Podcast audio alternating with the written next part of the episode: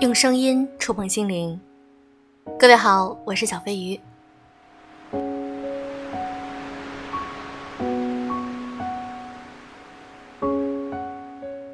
屋的外面正刮着大风，不知道你们那里的天气如何呢？我希望在这个冬天里，能够用我的声音温暖你。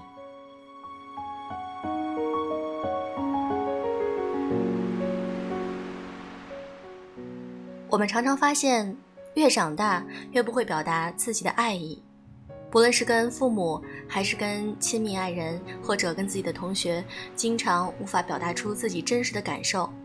今天我们来分享一篇文章：长大后，我就不会表达爱了。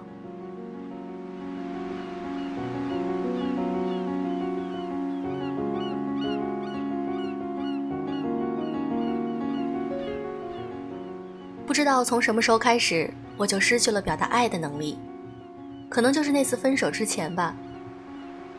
无数次拿起手机想给他发些什么，思来想去还是放下了手机。发，我想你了，那太过枯燥。异地两年，不知道说了多少句我想你。我们曾经互损对方，除了我想你和我也想你了，还能不能说些别的？无聊死了。当然，那个时候的语气是欢快的、宠溺的。发，我下周去。虽然无数次说过，我这里就是你的家，你想什么时候来都可以，但依然抵不住临时加班的痛苦。突发事件，一个有一个空，一个没有一个空，或者仅仅是四个小时的飞机颠簸，就足以让人产生恐惧。最主要的是，害怕被拒绝。最初的时候。我曾经一个礼拜往返两次，只是因为抵挡不住的思念。后来见面的频率慢慢变少，用他的话说来，不是腻了，也不是不爱了，而是不想听到对方说“我下周加班”或者“我下周有安排”。为了避免尴尬与失望，我们在战战兢兢中磨合出了一套平稳的相处方式，细水长流，波澜不惊。于是思前想后，最终我给他发了句：“你在干嘛？”按下发送键的那一刻，我长吁一口气。“你在干嘛？”几乎是唯一安全、可控、含蓄、体面、成年人表达思念的方式了。而那次我得到的回答是：“我们分手吧。”从此我便失去了表达爱的能力，不会去说我想你，也不会问你在干嘛。不抱期待就不会有失望。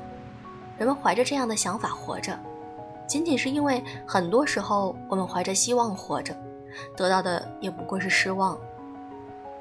你是个大人了，你得学会把自己保护起来了，用沉默的方式。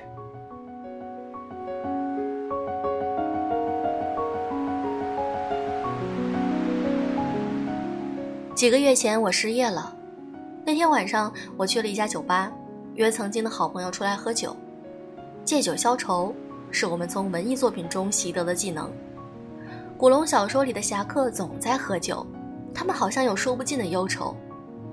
我们只习得了前半部分，却忘却了酒从来没能把我们的问题解决。他们在酒中生，又在酒中死，忧愁最终要解决于刀光剑影之中。西门春雪和叶孤城终有一战，因为。爱无法杀人的叶翔，最后也要为爱而死。至于酒，只能让愁绪更浓，并且，如果你看得更仔细些，你会发现，他们大部分时间都是一个人喝酒。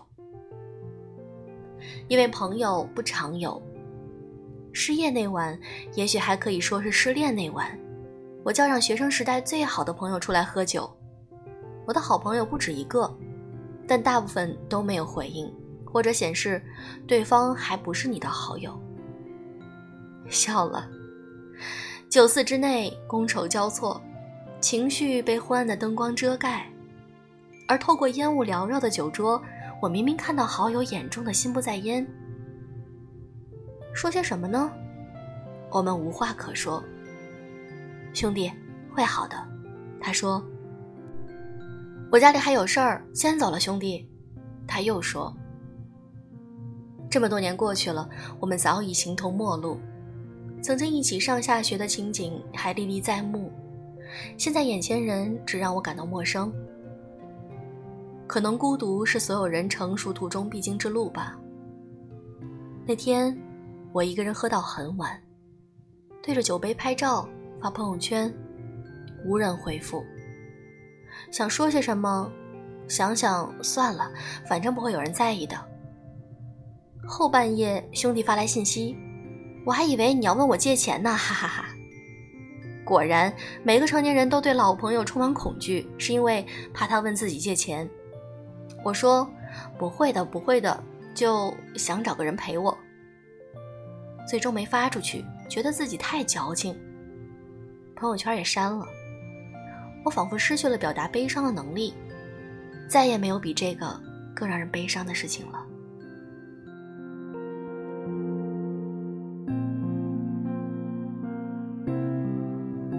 于是我也意识到了。不知道从什么时候起，可能就是长大之后吧，我失去了太多的能力。我失去了表达爱的能力。成年人表达思念是问在干嘛呢？我失去了抱歉的能力。成年人表达对不起，发个红包而已。我失去了表达伤心的能力。成年人表达伤心大概是删朋友圈、换微信头像吧。我也失去了表达愤怒的能力。多少次遇到烦心的事情，很生气，想骂几句，算了，点一根烟，继续生活吧。至于表达开心的能力，不好意思，下一题，成年人不会。成年之后，我可以说就不是人了。若不是世界太冷漠，我又何必闭嘴？若不是世人太肤浅，我又何必关上心房？若不是朋友圈里没朋友，我又何必只设置三天可见？可有的时候，我又觉得，并不全都是世界的错啊。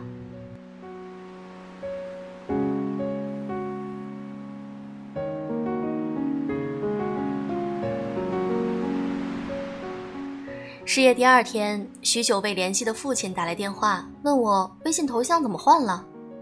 以前的头像一直是一只猪，因为我长得像一头猪吧。其实不是，猪是他对我的爱称。和他在一起后，我的头像是猪，我的名字也变成了猪，不用说，体型也变成了一头猪。现在他不爱我了，我没必要再留着。但最先注意到我换头像的，居然是我的父亲，这让我感到意外。要知道，在我的印象中，我和他的关系一直比较疏远。他用明显不习惯的语气对我嘘寒问暖，我只是说一切都好，不要挂念。失业第十天，父亲又一次打来电话，问我是不是遇到了什么困难了。我问为什么，他说你连朋友圈都删了。再一次没想到，第一个注意我朋友圈的居然是我的父亲。我好像从来没有看过他的朋友圈。中老年朋友圈嘛，无非是那些保健养生谣言，不想看。我再一次说一切都好。挂掉电话，我点开他的头像，发现他朋友圈首页照片，居然是我的毕业照。遥远又陌生，也有一丝温暖。失业第二十天，有人敲门，我蓬头垢面的打开房门，发现是我爹。我问你怎么来了，他说我过来开会的。没有多余的话，他留下一些生活必需品走了。真的就没有多余的话。失业三十三天，我找到了新的工作。在公司，我很少说话。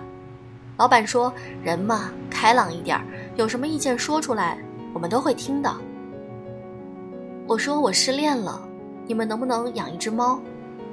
他们照做了。我抱着猫哭，但感觉生活正在变好。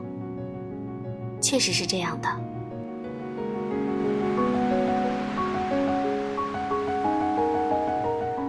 失恋三十三天，他重新加了我的微信。他说：“你头像怎么换了，猪？”他还说：“你知道我为什么想分手吗？因为，你只知道问我在干嘛，你话那么少，我觉得你根本就不喜欢我。”我说：“哪有？我是怕说多了会失望。”怎么会呢？他说：“不管你怎么表达，我都会接受的呀。”我哭了，是吧？长大之后，我并不是不会表达了，而是我总是一厢情愿地向错误的对象表达，或者一厢情愿地以为别人不会理解我。我们表达并不是希望被人理解，而是愿意理解我们的人会找到我们，注视着我们，倾听我们。并且去爱我们，我想，这才是表达的意义。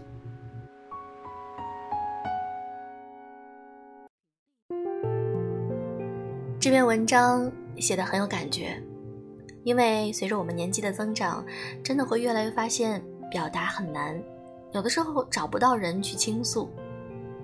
但还好，你身边有亲人，有朋友。如果你有任何问题，都可以和我联系。添加我的微信小飞鱼的全拼字母小飞鱼零三零六，或者你可以在节目的评论区里写下你的想法。我觉得可能有很多人会帮助到你，因为我知道听我节目的你们都非常的善良。